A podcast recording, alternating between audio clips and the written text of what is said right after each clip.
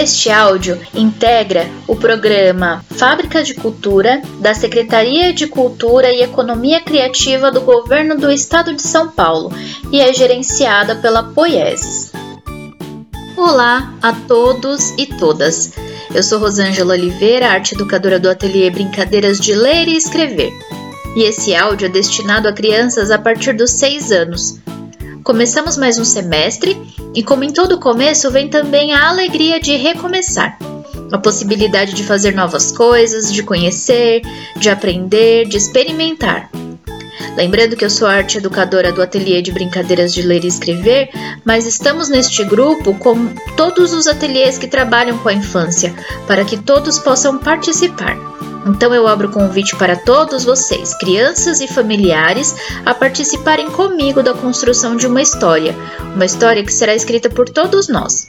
Vai funcionar assim: eu vou contar uma história para vocês. Essa história se chama A Bicicleta que Tinha Bigodes e foi escrita pelo Onjak, escritor angolano. Ao longo da história, vou ir pedindo alguns exercícios para vocês, por isso é fundamental que participem, pois assim já vamos construindo a nossa história. Quando terminar de contar a história do Onjak, vamos dar continuidade com a nossa história. Esse recurso se chama fanfiction e ele é usado principalmente por fãs de histórias que chegam ao fim. Os fãs se encarregam de fazer a história continuar.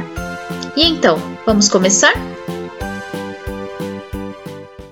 A bicicleta que tinha bigodes, de Onjak. Na minha rua vivia o tio Rui, que é escritor e inventa histórias e poemas que até chegam a outros países muito internacionais. O camarada mudo, o senhor que fala pouco e está sempre sentado na esquina da nossa rua, disse que essas histórias já foram transformadas em peças de teatro, num país com nome comprido. Parece que se diz Jugoeslávia quando ouvi a notícia na rádio que iam dar uma bicicleta bem bonita, amarela, vermelha e preta, lembrei-me logo de falar com o tio Rui. Era um concurso nacional com o primeiro prêmio de uma bicicleta colorida que já apareceu na televisão, mas nesse dia a nossa rua não havia luz. De noite, a falar com a minha almofada, eu até já prometi bem as coisas. Se eu ganhar a bicicleta colorida, vou deixar todos na minha rua andarem sem pedir nada em troca, nem gelados, nem chuinga. Essa promessa, assim bem dura de fazer, é que me fazia acreditar que eu ia mesmo ganhar a bicicleta. Mas eu não tenho jeito nenhum para essa coisa de histórias. Falei com os outros miúdos para saber quem tinha ideias, quem queria participar no concurso nacional de bicicleta colorida mas todos me gozam a dizer que essa bicicleta já deve ter dono, que já sabem quem é que vai ganhar. Não entendi aquilo, mas não desisti. Fui ainda falar com o camarada mudo. É verdade que essa bicicleta que estão a anunciar na rádio não é de verdade? Claro que é de verdade, o camarada mudo respondeu. Tu tens uma boa história? Eu só tenho uma boa vontade de ganhar essa bicicleta.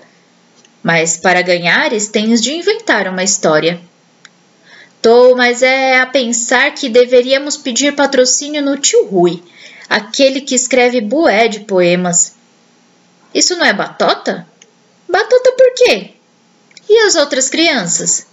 Quero lá saber. Não tenho culpa que o tio Rui vive aqui na minha rua.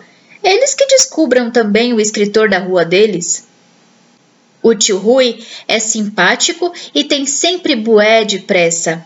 Às vezes nos dá dinheiro para irmos comprar gelado e no dia 1 de junho podemos entrar todos no quintal da casa dele para ouvir algumas histórias que ele lê diretamente dos papéis amarelos onde ele escreve. Fala com uma voz constipada e algumas palavras mesmo são difíceis de entender. Eu pensava que era só o modo de falar, mas a minha amiga Isaura é que me explicou um dia. Não vês como são os bigodes do tio Rui? São como? São assim, tipo capim, que já não se corta desde o último cacimbo. E depois? Depois de alguns sons e algumas palavras ficam presas no bigode. Então só ouvimos já o resto.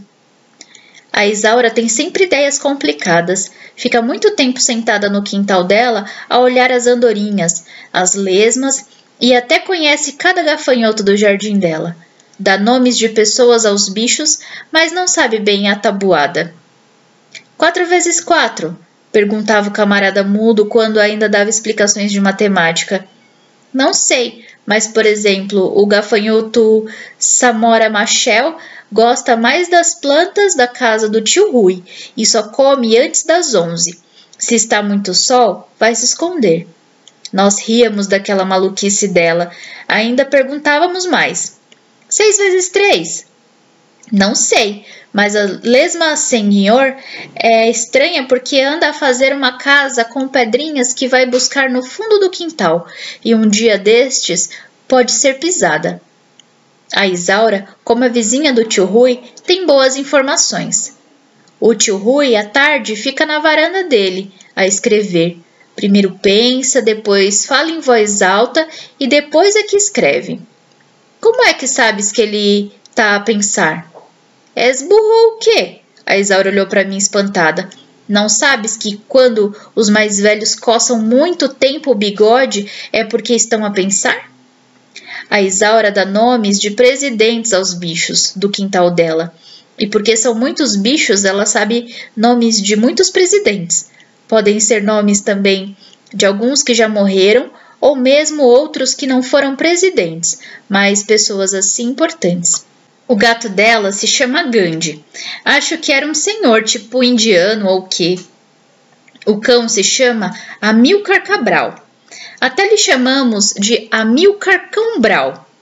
A lesma é senhor. Os gafanhotos são Samora, Mobuto e Gaddafi. Os sapos se chamam Raul e Fidel. Parece que também deu nome aos passarinhos, mas nunca consegui decorar a lista toda. Agora que me lembrei, há um papagaio chamado João Paulo III, filho do falecido Jacó João Paulo II, que tinha morrido na boca do próprio Gandhi. É que o Gandhi antes não se chamava Gandhi, se chamava Tatisher.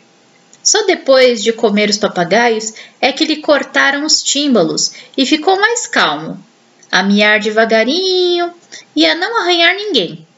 Mas eu não posso dizer tímbalos, nem mesmo timbaloides, porque a minha avó, 19, não gosta que eu diga disparates. E vocês, conhecem algum tio Rui? Conhece alguém que escreve poemas e conta histórias? Quem é essa pessoa? Me responda dizendo o nome da pessoa e quem ela é, se é sua vizinha, parente ou amigo e conta um pouquinho de como essa pessoa é. Vocês podem mandar um áudio, vídeo ou escrever sobre o tio Rui de vocês. Aguardo o retorno e continuamos a história no próximo áudio. Como eu disse a vocês, o Onjak é um escritor angolano. Angola é um país que fica no continente africano e por isso alguns termos que ele usa na história é, são desconhecidos para nós. Por isso, no final de cada trecho eu vou trazer para vocês o significado de algumas palavras, como por exemplo, gelado, que é sorvete. Miúdo significa criança ou menino. Chuinga, chiclete. Bué, grande número ou quantidade. Batota qualquer forma de trapaça ou falcatrua. Cacimbo é o nome dado em Angola à estação sem chuvas, que decorre de maio a agosto. Jacó, papagaio. Em 2020, atividades de formação e difusão das fábricas de cultura da Secretaria de Cultura e Economia Criativa de São Paulo, gerenciadas pela Poieses, contam com o patrocínio do Instituto Center Norte por meio da Lei Federal de Incentivo à Cultura.